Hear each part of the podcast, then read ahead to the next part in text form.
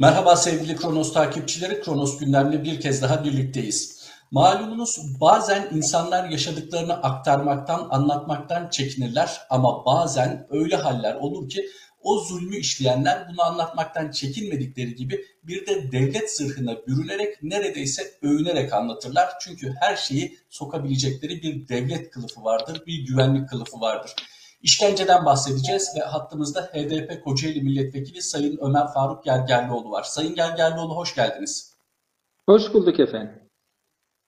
Sayın Gergerlioğlu eski Milli İstihbarat Teşkilatı Kontrterör Daire Başkanı Mehmet Eymür'ün televizyon ekranından da söylediği, daha önce gazeteci e, gazetecilere verdiği röportajda da tekrar ettiği bir işkence bahsi var ki bu röportajlarda, bu söyleşilerde dinleyenlerin de yüzü kızarıyor. Fakat kendisi bunu devlet için yaptığını ifade ediyor. Hatta daha önceki röportajında da Gökçer Tahincioğlu'na verdiği söyleşide de devlet 18 kişiyi para için öldürdü. Dönemin başbakanının da bundan haberi var şeklinde tam anlamıyla bir ifşaatta bulunuyor. Fakat bununla ilgili şu ana kadar bildiğimiz kadarıyla hiçbir yargı merciği harekete geçmedi her şeyden önce bir siyasi olarak değil, bir doktor, bir insan hakları savunucusu, bir vatandaş olarak neler söylersiniz bu işkence ifşaatına ilişkin? Herkese merhaba. Ee, işkence e, bir insanlık suçu. E, her ne sebeple yapılıyorsa yapılsın mahkum edilmelidir. E, ya devletimiz adına yapıyoruz işte e, milletimiz adına yapıyoruz, grubumuz adına yapıyoruz, hizbimiz adına yapıyoruz, partimiz adına yapıyoruz, derneğimiz adına yapıyoruz diyerek meşrulaştırılmaya çalışılsa da işkence bir insanlık suçudur ve işkence yapanlar yargılanmalıdır. Zaman aşımına da uğramayan bir cezadır ağırlığından dolayı ve gizliliğinden dolayı. Tabii ki işkence gizli bir şekilde yapılır. E, üstü kapatılmaya çalışılarak yapılır e, ve e, bunların ortaya çıkması e, için de zaman aşımı ortadan kaldırılmıştır. Bu denli e, ayrıcalıklı bir e, ön, e, ortaya çıkarılması gereken husus olduğu netleşmiş durumdadır. Şimdi Mehmet Eymür, MİT eski kontrterör daire başkanı e, çok önemli açıklamalarda bulundu. Peki bu açıklamalar e, bizim tarafımızdan hani bilinmiyor muydu? İşkence, insan hakları ihlalleriyle uğraşanlar zaten yıllardır bu ve benzeri olayları söylüyorlardı. E, bizim iddialarımızı sümen altı etmeye çalışan bir devlet mekanizması vardı. İktidar aygıtları sürekli bunları sümen altı etmeye çalışıyordu ama Mehmet Ay, e, e, Mehmet Bey çıktı e, ve dedi ki ee, ben bu e, işkenceleri yaptım. İş, işte e, işkence e, bazen yapılması gerekir dedi Eymür. Şimdi Mehmet Eymür'ün bu ifadeleri mutlak surette yargılanmalı. Çünkü hani her ne pahasına olursa olsun, her ne için olursa olsun işkencenin yargılanması gerekir dünkü işkencecilerinde, bugünkü işkencecilerinde haddini bilmesi için bu, bu gereklidir. Bakın işkence bitti mi? Hani Mehmet Emir zamanında oldu bitti, kapandı o defter, eski hatıraları anlatıyoruz mu? Hayır. Ee, işkence devam ediyor. Ee, peki işkence ortaya çıkarılıyor mu? Yine ortaya çıkarılmıyor. Belki gün gelecek, bugünkü işkenceciler de 15-20 yıl sonra işte bir takım insanlar uğraştı bizim yaptığımız işkenceleri, insan kaçırmaları ortaya çıkmak için. Ama el birliğiyle bunu e, örtbas ettik ama vicdanım müsaade etmiyor. Ben bu konuda ifşaatta bulunacağım diyecek. Yarın öbür gün bunlar da olacak. Ee, o yüzden ilkeli durmak lazım. İnsan haklarına uygun durmak lazım. Hiç e, bir şekilde meşrulaştırılamaz e, işkence ve ortaya çıkarılması lazım. Şu anda e, bu ifşaatlar çerçevesinde savcıların harekete geçmesi gerekiyordu. E, ve bir an evvel e, bu konuda bir e, yargılamanın başlaması gerekiyordu. Ama nerede o savcılar? Bu savcılar e, biliyorsunuz e, Sedat Peker ifadelerde bulunduğu zaman da harekete geçmediler. Efendim apaçık ortaya çıkan e, ihlaller ortaya çıkınca da e, harekete geçmediler. Ama hani e, bizim gibi muhaliflere e, yönelik e, hemen harekete geçiyorlar. En ufak meşru e, ve ifade özgürlüğü dairesi içindeki sözlerimiz için hemen e, da, davalar açtırıyorlar. Efendime söyleyeyim e, ve e, cezalar verilmesine yol açıyorlar. Veyahut da bize karşı yapılan ağır hakaretler, küfürler, e, tehditler, hayat tehditleri ve benzeri gibi konularda da e, uyduruk gerekçelere sığınarak dava açmıyorlar şikayetlerimize rağmen. Böylesine üzücü bir yargı tablosu var karşımızda. Böyle bir üzücü yargı tablosu olduğu için işkenceciler de gayet rahatlar. Ellerini kollarını sallayarak işkence yapıyorlar. Devlet dairelerinde yapıyorlar. Daha sonra çıkıp ben yaptım var mı diyeceğiniz diyor. Devlet adına yapılması gerekirdi diyor. Spikerler onlara böyle artık işkence muhabbetine dalıyorlar. Efendim Filistin askısı yaptınız mı? İşte yaptım veya yapmadım. İşte tırnak çektiniz mi? Efendim yaptım veya yapmadım. Falakaya çektiniz mi? İşte şu bu falan. Yani sanki basit bir mevzu. Hele o işkenceyi sen yap da bir aklın başına gelsin. Yani işkence sanki leblebi fıstık bir mesele. Ya insanlık suçu diyoruz. Sayın Bunu Gergerlioğlu, söyleyen insanın burada, yüzünün kızarması lazım. Böyle normal bir sohbet olur mu? Burada sizin siyasi kimliğinize dönük bir soru soralım. Az önce dediniz ya hani 10 sene 15 sene sonra bazılarının vicdanı rahatsız oluyor anlatıyor. Acaba gerek Mehmet Eymür'ün açıklamalarında gerekse de hatırlayacaksınız 15 Temmuz süreciyle ilgili emekli albay Ali Türkşen'in ifadeleri vardı. Bunların bir kısmı e, pişmanlık belirtmiyor. Aksine sanki özellikle yapılanları ifşa etme dürtüsü var. Ama burada sadece kendini ifşa etme dürtüsü değil de sanki mevcut uygulamalara bir kapı aralama, tabiri caizse ön açma gibi bir yaklaşımda sezilebilir mi? Yani daha kısaca şunu soralım. Bakın biz yaptık, devlet için yapabilirsiniz. Hali hazırda gerekiyorsa, kendinizce gerekli buluyorsanız yapın demenin, yani izin istememe, iz- izin istemek değil bu. Ama bu yapılabilir, meşru göstermenin bir yolu mu? Siz bir siyasi olarak nasıl değerlendiriyorsunuz? E, tabii e, işin doğrusu evveliyata şimdiye baktığımız zaman bu tür ifşaatların daha çok bir meşrulaştırma amaçlı olduğunu görüyoruz. Hani çünkü yaptığı şeyden çok da bir rahatsız değil e, anlatanlar. Devlet adınaydı, yapılması gerekiyordu. Efendim şimdi de yapılıyor, şu bu gibi sözler söylüyorlar. Yani bu tabii çok vahim bir durumu gösteriyor, meşrulaştırma çabası.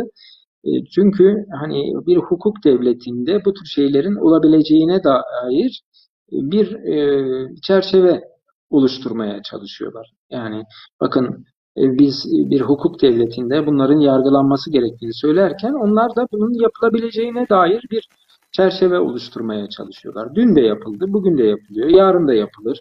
Bunları artık hoş görün. Devlet adına yapılır ne olacak yani işte adam e, Mehmet Eymür ne diyor? Adam konuşmuyordu. Biz de onun bu işleri yaptığına kanaat getirmiştik. İşte konuşturduk yani. Nasıl konuşturdun? İşkence yaparak konuşturdum. Yani şimdi e, şimdi bu böyle bakın bizim zaten Türkiye'de de- devlet adına denince e, akan sular durur biliyorsunuz. Özellikle bizim milliyetçi muhafazakar camialarda devlet denir yani. Devlet ne yapmışsa doğrudur kardeşim. Devlet adına adama sopa da atarsın, canına da okursun, öldürürsün de. Yani devlet, devletimizi korumak lazım. Devlet adına her şey yapılır diye bir bilinçaltı var. Şimdi bu bilinçaltına hitap ediliyor. Ya arkadaş devlet kutsal değildir, millet kutsaldır. İnsan kuts- kutsaldır. Allahu Teala'nın yarattığı insan e, değerlidir. Yani e, devlet millet içindir, insan tahliye içindir, insanı korumak Cengiz içindir. Ergün. Nedir bu böyle yani? Suç olabilir şu bu ama bunu ortaya çıkarmak için e, işkenceye başvurulamaz. Teknik bir sürü husus var. Araştırırsın, incelersin. İşte artık günümüzde bir dijital devri. E, her şey ortaya çıkıyor. E, şu bu yani böyle insanlara e, kalıcı hasar oluşturacak şekilde korkunç işkenceleri aylarca e, yaparak e, bir, bir gerçek ortaya çıkartılamaz. Yani bu, bu da zaten gerçek olamaz. Yani işkenceyle ortaya e, çıkartılan meseleler, ifadeler bir kere delil yerine geçmez yani açıkçası. Bu böyledir. Ama bakıyorsunuz ki bir meşrulaştırma çabası var. Bugünkü meseleler de meşrulaştırılmaya çalışılıyor. Hatta Mehmet Eymür'ün ifadelerinde çok çarpıcı ifadeler var. Yani cümle arasında diyor ki satır aralarında ya diyor şimdi de kaçırılan mitçiler var, öldürüldüler, kaçırıldılar gibi bir cümleler söylüyor. E zaten biz bu kaçırılanlar babında bunları anlatıyoruz zaten. Hani e, Türkiye'de son e, son 5 yılda 35 civarında en az kaçırılıp aylarca işkence gören insan var. Hani onun dışında günlük olarak kaçırılıp ajanlaştırılmaya çalışılan, işkence edilen de yüzlerce insan oldu. Bizim partimizde de böyle çok kişi oldu. Çeşitli çevrelerden de oldu. Yani adamı bir devlet teröristi olarak kendini tanıtan kişi kaçırıyor. Bir yerde sabaha kadar işkence ediyor. Ee, istediğini alamayınca da iş çamaşırıyla İstanbul'da, Ankara'da, dağın başında bir yere atıyor. Böyle günlük vakalar da çok var. Onun sayısını daha bilmiyoruz ama bizim bildiğimiz en az 35 kişi aylarca kaçırılıp işkence edildi e, ve bu konuda devlet hiçbir açıklama yapmıyor. Biz defalarca meclis başkanlığına soruyoruz, Cumhurbaşkanlığı yardımcısı Fuat Oktay geliyor soruyoruz, İçişleri Bakanı geliyor soruyoruz, Adalet Bakanı geliyor soruyoruz. Hepsinin cevabı tıs. Hiçbir cevap yok. E, tek Sayın bir Gergerlioğlu, Mesele devlete gelmişken şunu sormanın vakti. Bir kere siz zaten 90'lardan beri insan hakları savunuculuğu yapıyorsunuz. Mazlum der yıllarınızı zaten takipçileriniz biliyor. Mevzuata da hakimsiniz. Bizim mevzuatımız işkenceye hiçbir şekilde kapı aralıyor mu? Yani devlette az önce sözünü ettiğiniz bazı kendilerini vazifeli sayan yani resmi vazifenin ötesinde adeta devlete fedailik yaptığını düşünen bazılarının yaptığına izin veren en ufak bir ima var mı? Yani yasalarımızda işkence için bir yasal boşluk var mı? Hayır efendim, kesinlikle böyle bir boşluk yok. E, hatta 2005 yılında insanlığa karşı işlenen suçlar Türk Ceza Kanunu'na girdi. Aslında şu anda Mehmet Eymür'ün yargılanması gerekiyor ama diyecek ki ben e, 2005'ten önce bu e, fiilleri işlemiştim ama Türkiye'nin kabul ettiği uluslararası e, anlaşmalar, sözleşmelerde bu tür fiiller insanlığa karşı suç olarak e, addediliyor. Or oraya gidilerek e, bu insanlığa karşı suç e, fiili işlediği ispatlanabilir aslında. Yani kimse böyle bir zaman aşımıyla işi e, kurtaramaz, buradan yırtamaz. Bunu en başta bilmek lazım. Yasalarda e, tabii ki bir kötü muamele, efendim e, ve diğer hususlarda işkence gibi hususlarda bir izin yok. Ama e, böyle bir e, gelenek var devlette maalesef. E, işte işkence yapılır ama bu da değişmiyor yani. Falanca anlayış başa geliyor. O dün eleştirdiği işkenceyi kendi anlayışı için devam ettiriyor. Falanca anlayış başa geliyor. O da diyor ki ya dün eleştiriyorduk, bugün biz devlet olduk. Karıştırma oraları. Biz e, yapılanın e, devam ettirelim. E, şu anda e, veya eskide yapılanın da üstünü örtelim.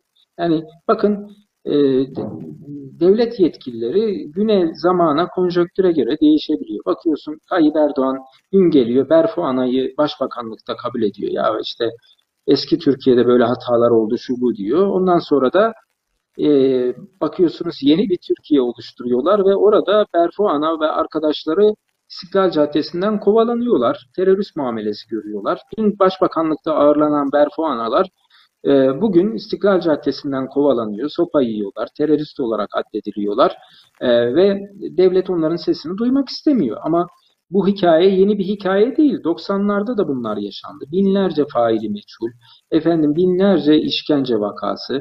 Ne oldu? Türkiye Cumhuriyeti yargı makamlarında örtbas edildi. E, e, ne oldu en sonunda? Bu insanlar ahime gitti.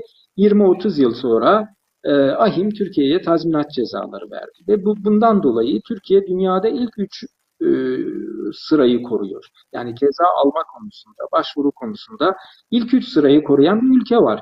Neden? Çünkü e, ülke içinde bu tür cezalar cezasızlıkla e, karşılanıyor. Yani bakıyorsun işkenceci korunuyor, zaman aşımına uğratılıyor mahkemeler. Öyle böyle 20-30 yıl sonra e, efendime söyleyeyim e, mahkemeler son anda başlatılabiliyor bakıyorsunuz. Yani son anda ya Vartiniz katliamı var. Bakın e, Mehmet Bey Vartiniz katliamı e, bir Kürt ailenin e, çoluk çocuk varken içeride içeriye bomba atılma suretiyle ailenin yok edilmesi, katledilmesi, ya, yakılarak öldürülmesi olayı. Bu 20-30 yıl sonra zaman aşımına uğrayamasına 3-5 gün kala son anda kurtarıldı ve o dönemin e, jandarma komutanı tutuklandı sonunda. Düşünebiliyor musun? Faili de aradan belliyken geçmiş, bunca zamandır. Ya aradan geçmiş neredeyse 30 yıla yakın bir süredir. Zor bela bir e, mahkemede sonunda zaman aşımına 3-5 gün kala e, bir e, sorumlu tutuklanabiliyor.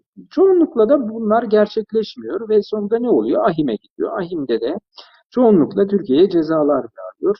Peki e, buradan ders alan var mı? Hayır. Devletin kasasından para nasıl olsa ödeniyor. O fiili işleyenlerin umrunda değil. E, ya bu dünyadan gitmişler ya da bir tatil beldesinde güneşleniyorlar, dinleniyorlar. E, hiçbir şey olmuyor. Ama biz bu işin e, peşini bırakacak mıyız? Hayır.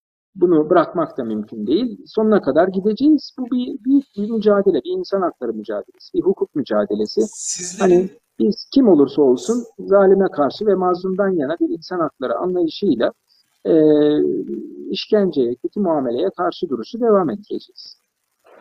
Sizlerin, siyasilerin ve sivil toplum kuruluşlarının çabasını özellikle soracağız ama ondan önce anlattıklarınız bize şu soruyu sormamızı söylüyor. O da hani siz zaman içerisindeki değişiklikten bahsettiniz. Adalet ve Kalkınma Partisi'nin kuruluşundan bu yana Recep Tayyip Erdoğan ismi dışında pek çok isim değişti. Fakat Adalet ve Kalkınma Partisi'nin az önce sözün ettiğiniz cumartesi anneleri konusunda olduğu gibi bazı konularda 180 derece tavır değişikliğine gittiğini görüyoruz. Bu zaman içerisinde gözümüzün önünde oldu. Fakat şimdi yaşanan bir takım çelişkiler var. Hatta kabine içerisinde. İşte son olarak Adalet ve Kalkınma Partili Adalet Bakanı Sayın Abdülhamit Gül'ün İçişleri Bakanı Sayın Süleyman Soylu'yu hedef aldığı çok açık olan bir ifadesi var. Mutlaka takipçilerimiz de görmüşlerdir. Yani siz yapın hukuk arkadan gelsin ifadesini eleştirdi Sayın Gül. Peki bunu bir siyasi olarak nasıl yorumluyorsunuz? Bakın aynı partiden, aynı kabineden bahsediyoruz ve bu kadar farklı açıklama konusu. Vatandaş nasıl pozisyon alabilir ya da vatandaş acaba kendisini nasıl güvende hissedebilir bu tenakuz karşısında? Sayın Abdülhamit Gül'ün sözleri bir kayıkçı kavgasını yansıtıyor. Biz cezaevlerindeki binlerce mu kötü muameleyi, çıplak aramayı, işkenceyi kendisine ilettiğimiz zaman devlet adına sessiz kalan bir bakandır. Ama e, İçişleri Bakanı ile bir itiş kakış yaşadığı için e, onun sözlerine cevap yetiştiriyor. Peki sen bunu kendi fiiliyatında gerçekleştirdin mi? Hayır. Binlerce hasta mahpus e, işkenceyle hayatını kaybetti e, cezaevlerinde. Umurunda mıydı? Tek birine cevap verdi mi? Hayır. E, hukuku önemsediler mi? Hayır. Hukuka çağırana e, iftiralar atmada birinci olan birisi bir Abdülhamit Gül denen bakan. E, kalkmış şimdi kendisini sütten çıkmış ak kaşık gibi göstermeye çalışıyor. Yani e, bizim kriterimiz e, işte ya ben onun kadar kötü değilim e, diyen değil. E, hukuktur. Hukuka uymayan bir Adalet Bakanı var karşımızda. E, binlerce e, ihlali örtbas etmiş bir bakan var karşımızda. Peki Süleyman Soylu hakikaten e, nedir? O da apaçık bir şekilde bunları hervasız bir şekilde yapan bir bakandır. İşte uyuşturucu satısının ayağına sıkın diyen, işte e, falanca metruk binayı yıkın ondan sonra hukuk kararı arkasından gelir siz e, bana bakın hukuka falan bakmayın diye pervasızca söyleyebilen bir bakan. Neden bunlar böyle rahatlar? E, çünkü ortada hukuk yok, denge denetleme yok, denetleneceklerine hesap sorulacaklarını düşünmüyorlar. Padişah gibi bir bakanlık yapıyorlar, istedikleri gibi yönetiyor. Beni, beni nasıl olsa kimse sorgulayamaz diyor. Bir ma mafya lideri çıkıyor, e, onun hakkında bir takım ifadelerde bulunuyor. E, hiç utanmadan çıkıyor televizyonlara yalan dolan e, bir takım ifadelerde bulunuyor ve böylece kendini kurtardığını düşünüyor. Bir kamuoyu oluşturduğunu düşünüyor ve e, böyle yoluna devam ediyor. Ne güzel değil mi? Hani istifa etmenizi gerektiren iddialar ortaya çıkıyor. E, artı siz skandal ifadelerde bulunuyorsunuz. E, bir Külhan Bey bari bir e, eda içinde ve e, sonra hiçbir şekilde size e, e, hiçbir şey e, olmuyor bakıyorsunuz. E, bu da ülkenin nasıl ne kadar çığırından çıktığını gösteriyor. Yani ülkenin bakanına işkenceyi soruyorsun. sorduğun bakan senin sorduğun soruya cevap verme yerine e, polislerine diyor ki sıkın ayaklarına. Hukuk mukuk e, dama kaldırıldı. İstediğinizi yapın diyor. Şimdi bu bu bakan mı bana doğru dürüst cevap verecek? Zaten ne olduğunu kendisi söylüyor. Yani hukukla mukukla bir alakası olmadığını kendisi söyleyen bakanlıklar var ve e, maalesef fiiliyatta da bunu gösteren bir Adalet Bakanlığı var. Bir tarafta ülke sınırları içerisinde mevzuatın uygulanmasından yükümlü, bunun uygulanıp uygulanmadığını denetlemek de yükümlü iki bakandan bahsediyoruz aslında. Ama bir taraftan da bu iki bakan arasında görüş ayrılığı diyemeyeceğimiz aslında ciddi bir mareler olan ifadeler söz konusu. Sizin burada bir siyasi olarak gözleminizde acaba Adalet ve Kalkınma Partisi'nin birbirine benzemeyen bileşenler arasında bir çatlama mı söz konusu? Siyasi sonuçları olabilecek söylemler mi bunlar sizce? Tabii e, mutlaka e, çöken bir yapı içinde çeşitli grupsal yapıların birbiriyle itiş kakışı olur. E, Bizans saraylarında da böyle şeyler oldu. Çeşitli hizipler vardı. Efendim biliyorsunuz böyle tarihe de geçmiştir. Bir laf vardır. Bizans entrikaları denir. E, işte tek adamcılık, e, dal kavukluk, yardakçılık, yalakalık ve benzeri e, kavramların esas olduğu yerlerde o Bizans sarayları. Şu anda da iktidar öyle bir yer. E, maalesef bir e, şey var, e, otorite var ve onun çevresinde oradan nemalanmak isteyen e, güçler var. O, onlar oralara yapışmış durumdalar. E, ve e, işte birbirlerinin ayaklarına basınca da böyle e, birbirlerinden rahatsız oluyorlar ve e, işte bu tür e, durumlar oluşabiliyor. Güçler çekişmesi e, olabiliyor. E, bunlar tabii e, ne kadar üzücü bir yerde olduğumuzu gösteriyor. Hani biz zaten demokrasi açısından geride olan bir ülkeyiz ama hani bu, bunları gidermeye çalışırken başımıza gelene bakın yani. Hani güya AB uyum yasaları, demokratikleşme şu bu derken e, iktidar öyle başladı. Geldiği nokta tamamen otoriterleşmeye çalışan, hukuku ayaklar altına alan, tüm dünyada e, e, bir polis devleti olarak anılan bir ülke haline geldik. Gelinen 20 senede gelinen nokta burası maalesef. E, yani bu e, böyle buraya gelinmek istendi. Yani başka bir yere de gidilebilirdi bakın. Ama siz ne isterseniz o, o, oraya ulaşırsınız. Yani hayatınız boyunca yaptıklarınızla e, sonradan e, gitmiş olursunuz. Kendinizi unutmuş olursunuz. Hayatınız boyunca yaptıklarınızla e, ortaya tamamen bir e, otoriter devlettir. E, güç esastır. Artık e, ne e, kolluk kuvvetlerinden herhangi bir şey sorulabilmektedir. Tamamen önleri açıktır, istediklerini yapabilmektedirler. Yürütme makamları e, kolluk kuvvetlerini daha da şımartmaktadır. Yapın yapın daha fazlasını yapın. Hadi aslanım hadi koçum diyerek onlara yol vermektedir. Size bir şey sormayacağız merak etmeyin. Siz yeter ki emrimizi yerine getirin. E, sırtınız sağlam canınızı sıkmayın denmekte ve hakikaten cezasızlık politikası uygulanmakta. Bakın daha bugün yasal düzenlemeler dahi yapılmakta.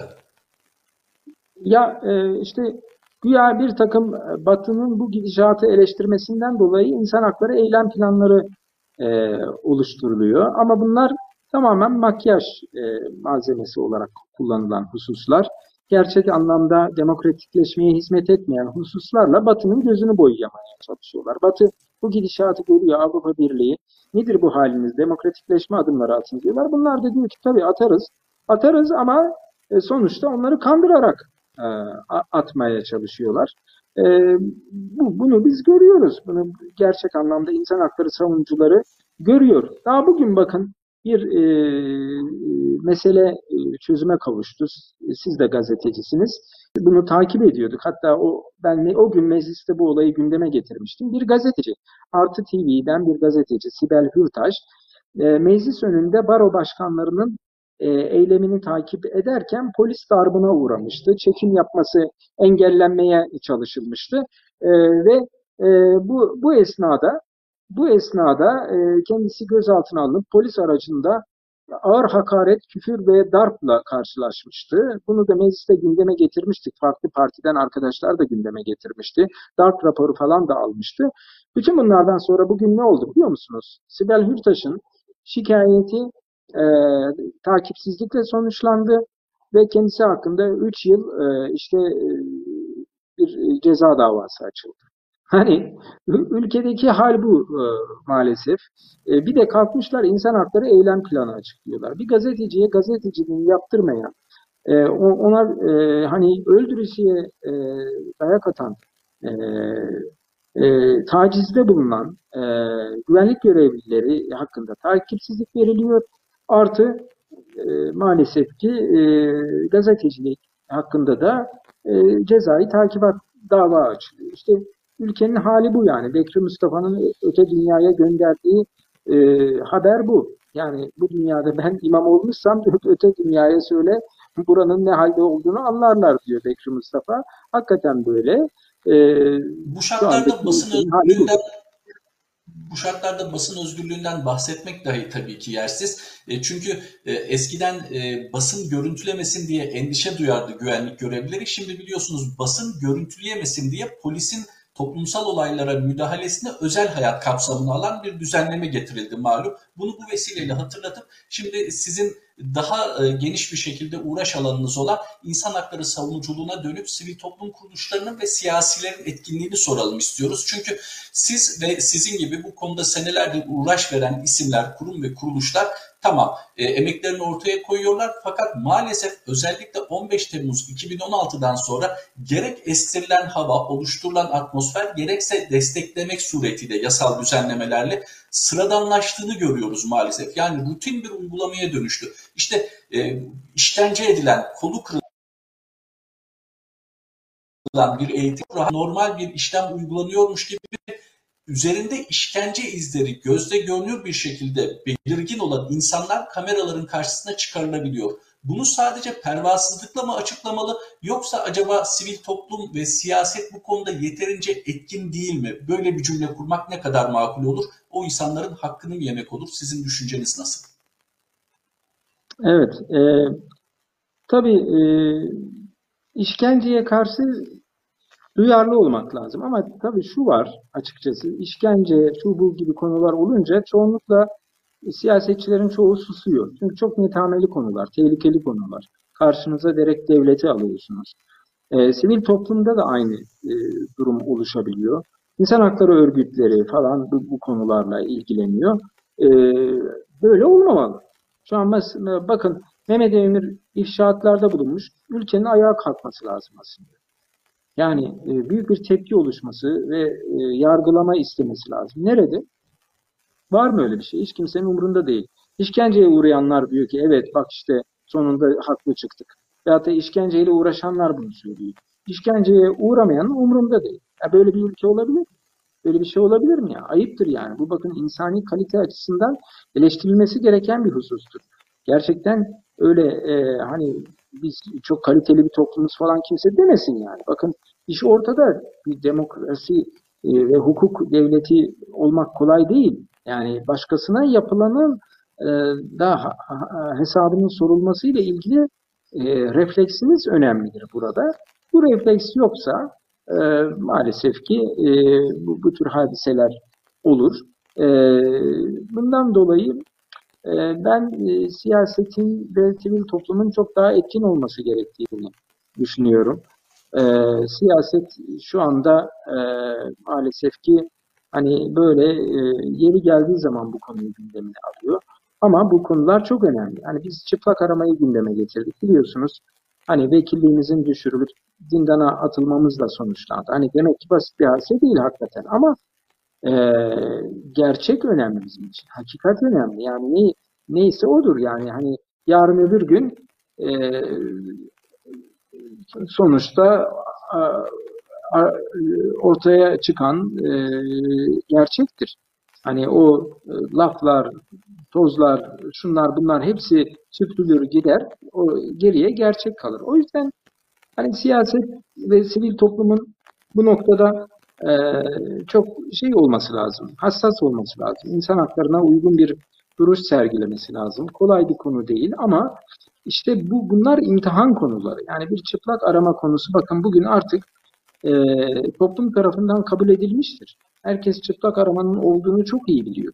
Ama bu bir toplumsal mücadeleyle olmuştur. Sivil toplumdur, partilerdir, şudur budur, bizim bedel ödememiz, şu bu o derken çıplak aramanın varlığını herkes görmüştür, anlamıştır.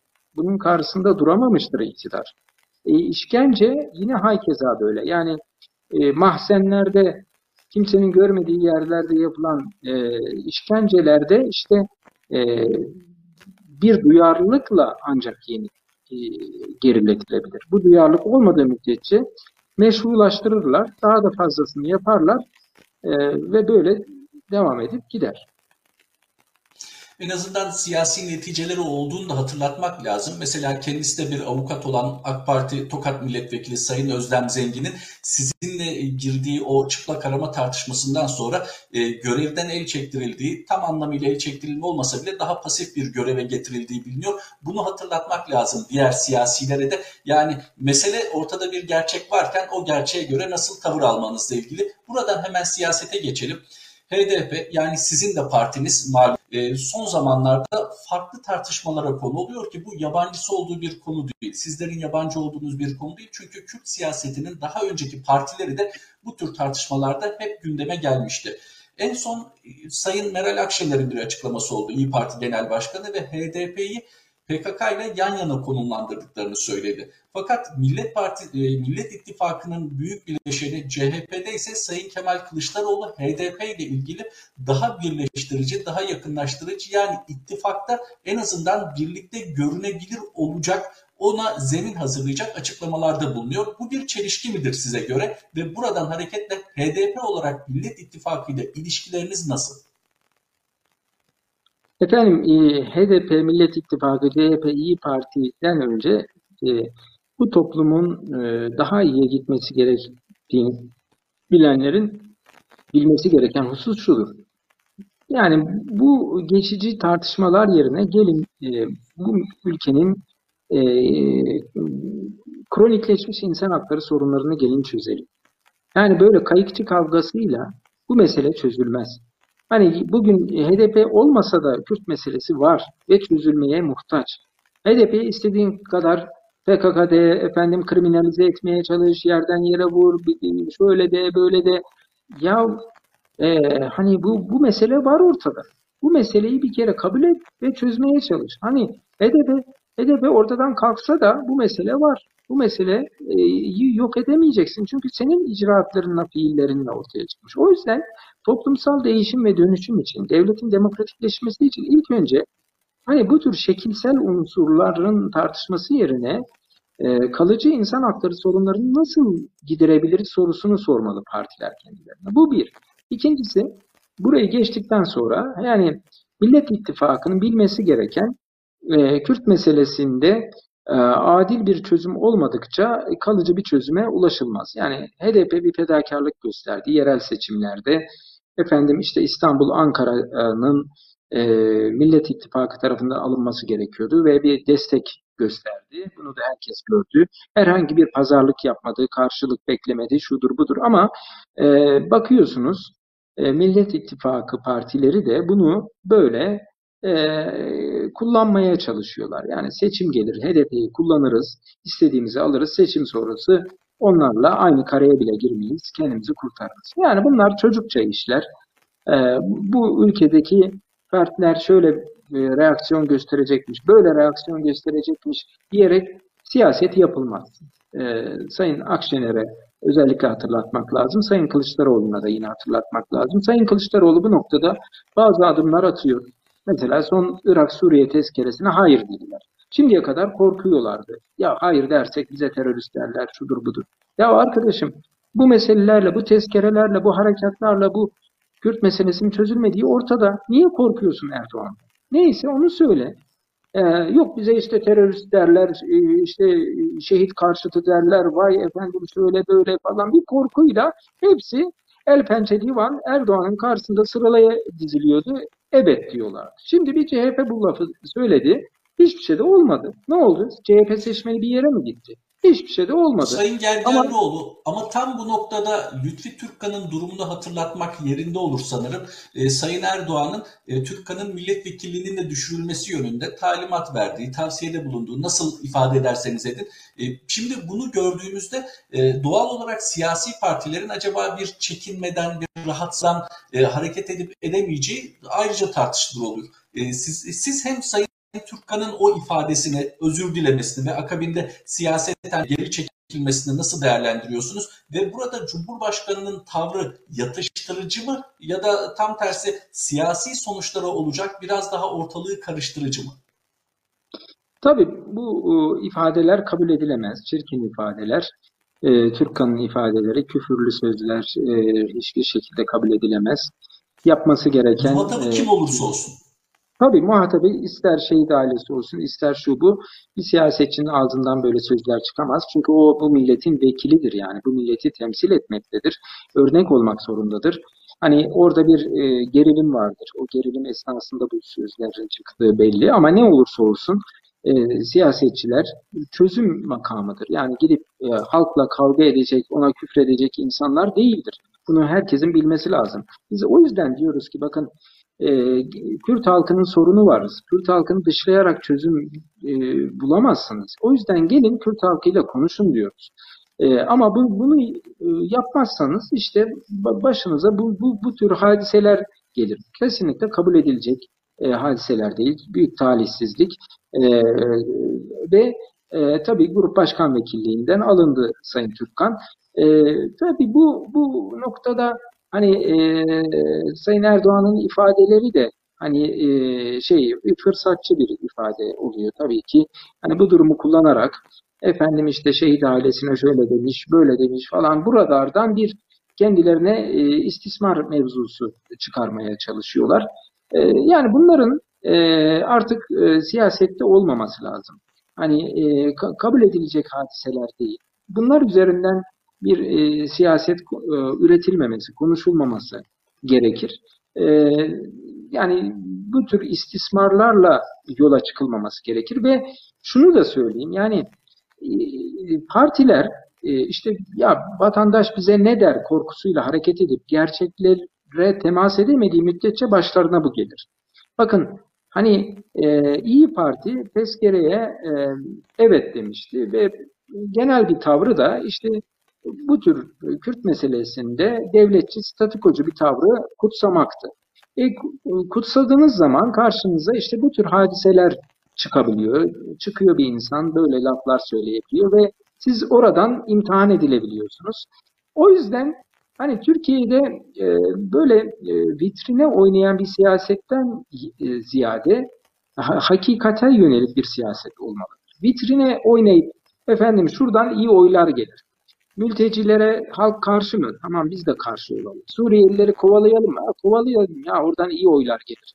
Şimdi böyle böyle veyahut da işte Türkiye toplumuna nasıl siyaset yapalım? Ya Türkiye toplumu Kürt meselesi ne yabancı ve bu konuda bir ön yargısı var. Büyük bir gerilim ve çatışma ortamının getirdiği bir kin, nefret, intikam duyguları var. E buna oynayalım. Niye zor olanı yapalım ki yani? Hani barış niye diyelim ki yani? Hani e, hamasete oynayalım. Buradan güzel oylar gelir. Bakın partilerin maalesef kafa yapısı bu. Hamasete oynayalım kardeşim. Yine yani böyle e, şey cambazın ip üstünde uçurumda yürümesi e, gibi e, niye böyle bir o yana bir bu yana gidelim? Oh rahat, gayet konforlu bir e, politik zeminde e, bize hiçbir laf gelmeyecek, %80-90 tarafından laf gelmeyecek bir politikayı yürütelim. E, böyle olmuyor işte. Böyle bir anlayışla Türkiye'nin sorunları çözülmüyor işte. Bakın yarın öbür gün başınıza bir hadise geliyor.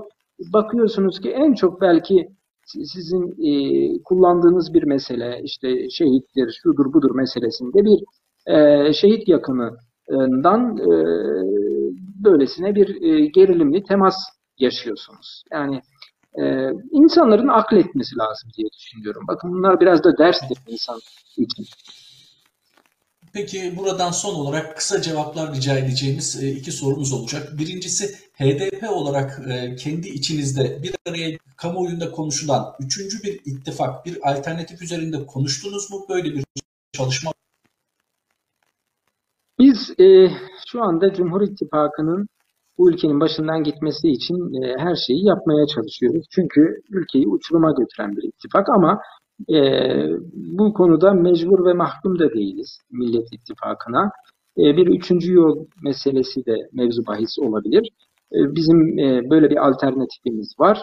O yüzden hiç kimseye mecbur mahkum değiliz. Bunu da net bir şekilde deklare ettik. Ama kimseye de kapıyı kapatmıyoruz. Bizim için çözüm önemlidir.